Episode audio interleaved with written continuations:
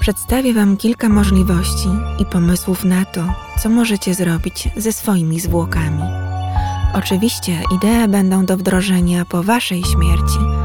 Warto jednak myśleć o przyszłości i zaplanować ważne sprawy.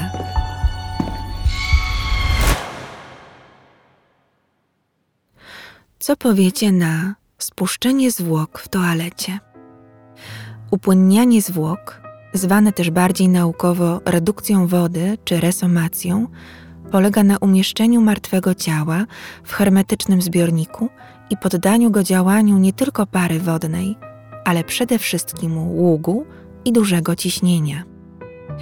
Rzecz jasna, w prezentacji usługi pogrzebowej nie znajdziecie nieprzyjemnego słowa ług.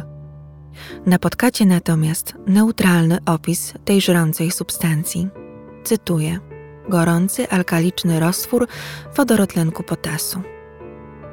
Proces resomacji trwa od 2,5 do 3 lub 4 godzin pod ciśnieniem 10 atmosfer w temperaturze 180 stopni Celsjusza. Wysokie ciśnienie sprawia, że zwłoki się nie gotują, lecz rozpuszczają. Kości, które zostają oczyszczone z tkanek i kolagenu, rozdrabniane są później w młynku stosowanym także w krematoriach, tak zwanym granulatorze. Tak jak przed kremacją, wszelkie implanty, rozruszniki i inne metalowe elementy usuwane są ze zwłok i zabezpieczane.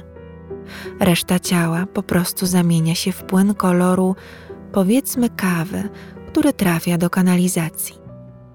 Zmielone kości oddaje się rodzinie w urnie.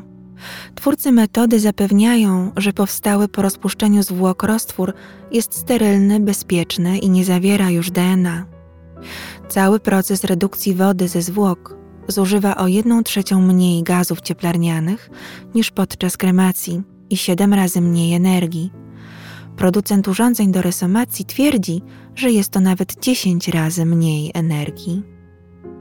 Ponadto istotną zaletą jest łatwość oddzielenia od zwłok rtęciowego amalgamatu z dawniej stosowanych materiałów dentystycznych, który uwalniając się podczas kremacji stanowi na przykład w Wielkiej Brytanii aż 16% całkowitej emisji rtęci.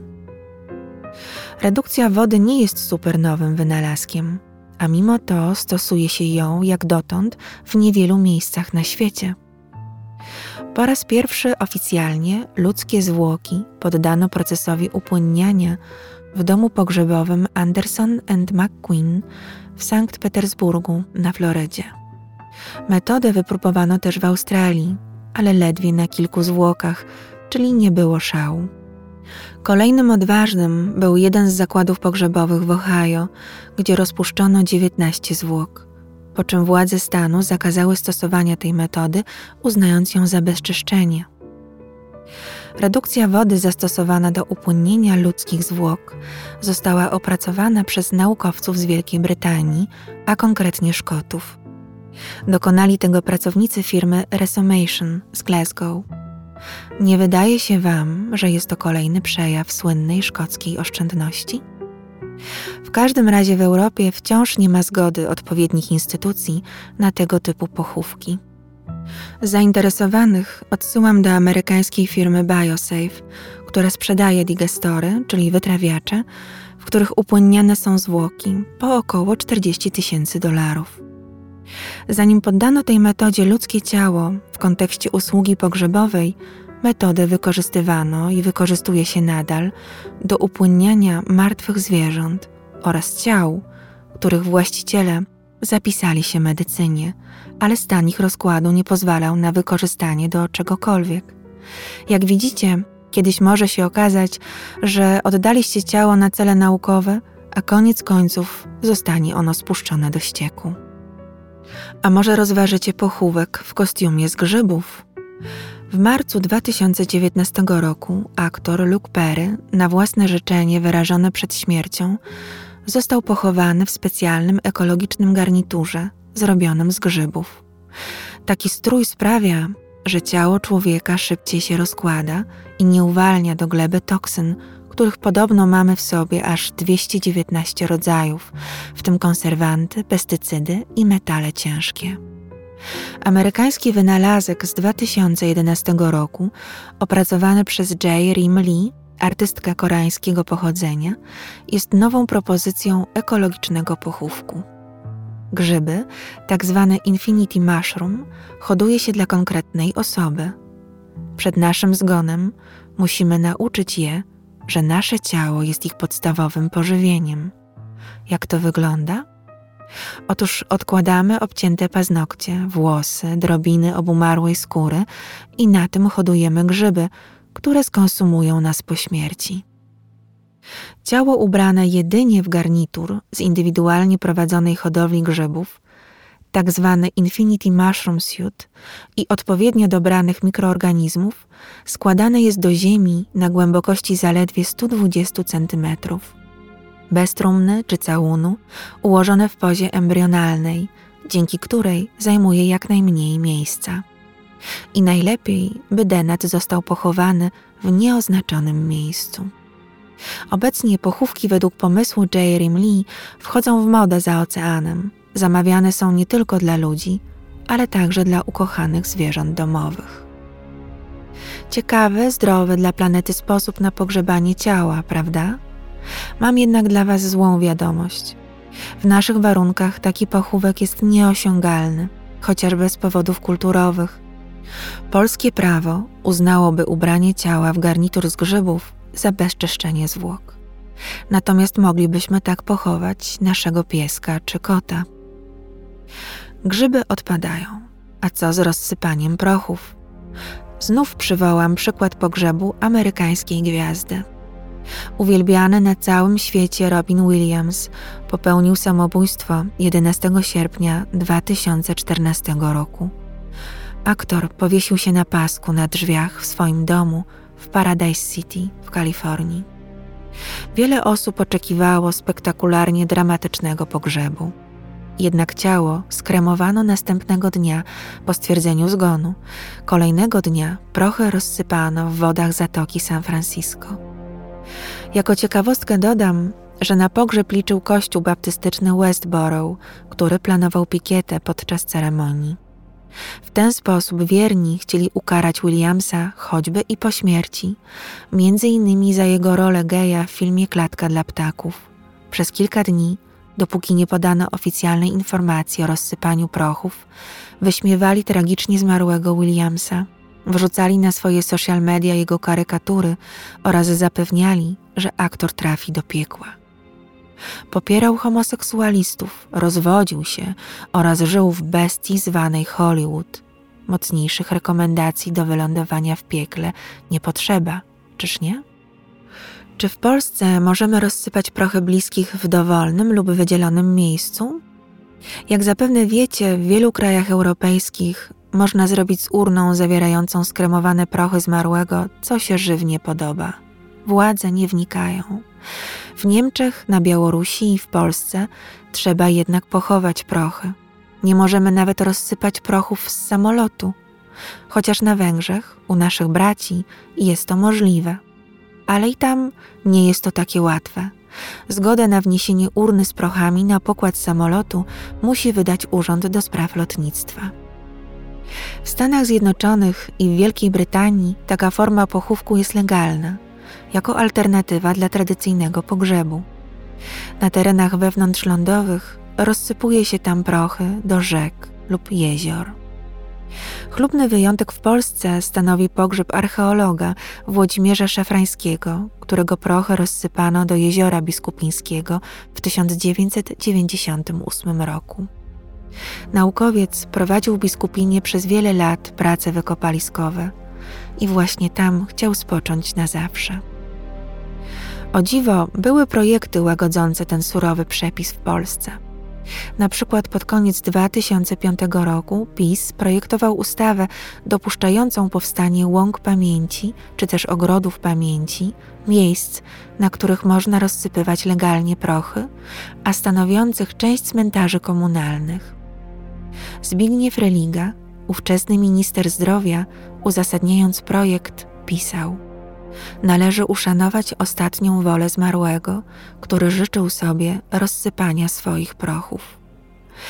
Poza tym nie widział żadnych przeszkód sanitarnych, nie mówiąc o tym, że przecież rozsypywanie prochów to nie jest tylko teoria i nikomu nie szkodzi w żaden sposób. Domyślacie się dalszego ciągu. Senat odrzucił ustawę, bo to praktyka niezgodna z naszą tradycją. Ach, ta tradycja w wielu kulturach stanowi poważną blokadę sensownych zmian. W każdym razie, jak Senat odrzucił projekt, to i rząd, i Sejm zmienili nagle zdanie. Cóż, Kościół i lobby funeralne uświadomiły im zapewne, że rozsypywanie prochów nie jest dochodowe. Mimo wszystko na warszawskim cmentarzu komunalnym w Antoninowie wydzielono łąkę pamięci, na której pochowano przez rozsypanie prochów ponad 100 osób. Obecnie nie jest to już możliwe. W 2010 roku polski parlament ponownie podchodził do tematu, znów bez skutku. Z raportu NIK z 2016 roku wynika, że w Polsce spośród 15,5 tysiąca obiektów cmentarnych jedynie około 1880 to cmentarze komunalne. Reszty stanowią cmentarze parafialne, czyli kto trzyma w garści branżę i de facto decyduje, co się ma dziać z naszymi zwłokami po śmierci? I tak cieszmy się, że Kościół zmienił zdanie i zgodził się na ceremonie pogrzebowe po skremowaniu ciała, a nastąpiło to wcale nie tak dawno. Wcześniej ciało obowiązkowo musiało być wystawione w trumnie w kościele, dopiero później skremowane. Widzicie już ten łańcuch zależności zakup trumny, kwiatów i wszystkiego, co potrzeba do tradycyjnego pochówku, potem kremacja, wykupienie dla urny miejsca w kolumbarium czy w grobie, sporo zachodu, dużo pieniędzy. Jeszcze dwa lata temu projekt ustawy o cmentarzach i chowaniu zmarłych widniał w wykazie prac legislacyjnych i programowych Rady Ministrów. Teraz nie mogłam go znaleźć. Za projekt odpowiedzialny był Główny Urząd Sanitarny, a zdaje się, że ma on teraz coś zupełnie innego na głowie. Wracam do historii Robina Williamsa. Jego pochówek to pogrzeb wodny, rozsypanie prochów do wody. Ze znanych osób mogę jeszcze wspomnieć Janis Joplin czy Johna F. Kennedy'ego. Ich zwłoki również poddano kremacji, a potem rozsypano prochy na morzu. Jeśli jednak ktoś w Polsce bardzo pragnie takiego pogrzebu, jest rozwiązanie. Trzeba zaplanować swoją śmierć na statku lub okręcie wojennym, ale uwaga, na takim, który nie dopłynie szybko do lądu. Według przepisów, cytuję, w przypadkach, kiedy okręt może w przeciągu 24 godzin przybyć do portu objętego programem podróży, należy zwłoki przewieźć na ląd i tam pochować. Na koniec tego wątku, dla przypomnienia, w Polsce wciąż obowiązuje ustawa z dnia 31 stycznia 1959 roku o cmentarzach i chowaniu zmarłych, która nie dopuszcza formy pochówku poprzez rozsypywanie prochów w wyznaczonych do tego miejscach. Rozsypanie prochów podlega karze grzywny lub aresztu do 30 dni. Tyle, że myślicie, że ktoś się zorientuje, że wasza rodzina, powiedzmy, wystrzeliła wasze prochy w formie kolorowych sztucznych ogni w noc sylwestrową? Fajerwerki i tak zwane ash blasters dla ludzkich prochów są dostępne na przykład w Stanach Zjednoczonych. Tak tylko mówię. Jedną z opcji pozbycia się zwłok jest ich zjedzenie. To już ryzykowny pomysł, jednak musicie wiedzieć, że jest praktykowany w kilku miejscach na świecie. Zmarły członek rodziny trafia na stół jako wyjątkowe danie. Mózg spożywają kobiety i dzieci. Mężczyźni posilają się skórą i mięsem. Resztki denata trafią do jego ogródka jako naturalny nawóz. Skonsumowane ludzkie ciało ma przysporzyć ludziom i roślinom płodności. W sposób, jaki opisałam Wam powyżej, odbywała się i prawdopodobnie wciąż się odbywa ceremonia pogrzebowa ludu Fore, zamieszkującego rejon Okapa w górach wschodnich w Papui Nowej Gwinei. Do końca lat 60. XX wieku plemię praktykowało kanibalizm pogrzebowy – Istnieją podejrzenia, że nawet dziś nie wszyscy zrezygnowali czy też zostali zmuszeni do rezygnacji ze swoich tradycji. Może to oznaczać, że fory wciąż zjadają swoich zmarłych. Antropolodzy dość szybko zorientowali się, że lud dziesiątkowany jest przez epidemię śmiertelnej choroby neurologicznej o nazwie kuru, czyli encefalopatii gąbczastej. Członkowie plemienia, zjadając zainfekowany mózg krewnego, zarażali się chorobą, której inkubacja trwała następnie przez kilka, czasem dwadzieścia, czasem jeszcze więcej lat. Zjadany mózg zawierał bowiem patogeny kuru, czyli priony, inaczej anormalne cząsteczki białka. Choroba zabijała około 200 ofiar rocznie. Do końca XX wieku statystyki spadły do 10 zmarłych chorych w ciągu roku. Pierwszymi objawami kuru są skurcze mięśni, niekontrolowane napady śmiechu lub płaczu, stąd popularna nazwa choroby śmiejąca się śmierć. W mózgu robią się dosłownie dziury. Chory chudnie, nie może chodzić ani stać. W finalnej fazie nie trzyma moczu i kału.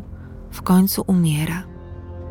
Fore uważali, że mięso osób zmarłych na kuru jest chudsze i przez to smaczniejsze. W innym zakątku świata, w Ameryce Południowej, Indianie Wari zamieszkujący zachodnią Brazylię zajadali zwłoki, by zjeść dosłownie smutek i żałobę po zmarłej osobie. Konsumowano martwe ciało powoli, z szacunkiem i miłością, pozwalając nawet na rozkład. Zjadano wszystko, nawet kości. Złożenie zwłok do ziemi uważano za najwyższy dyshonor. Rzecz jasna, oficjalnie zakazuje się tych praktyk. Czyli kolejny pomysł trudny do realizacji, przynajmniej legalnie. Podsumowując, nie zachęcam Was i nie przekonuję do łamania prawa. Pokazuję jednak, jak wiele jest możliwości pochówków, które nie obciążają emocjonalnie, jak tradycyjne pogrzeby, które stanowią dowód na istnienie cyklu życia. Jesteśmy częścią natury i możemy do niej wrócić w najprostszej możliwej formie. Zakłady pogrzebowe też na tym nie stracą, o ile podjęłyby się wdrożenia nowych usług, gdyby zezwoliło na to polskie prawo.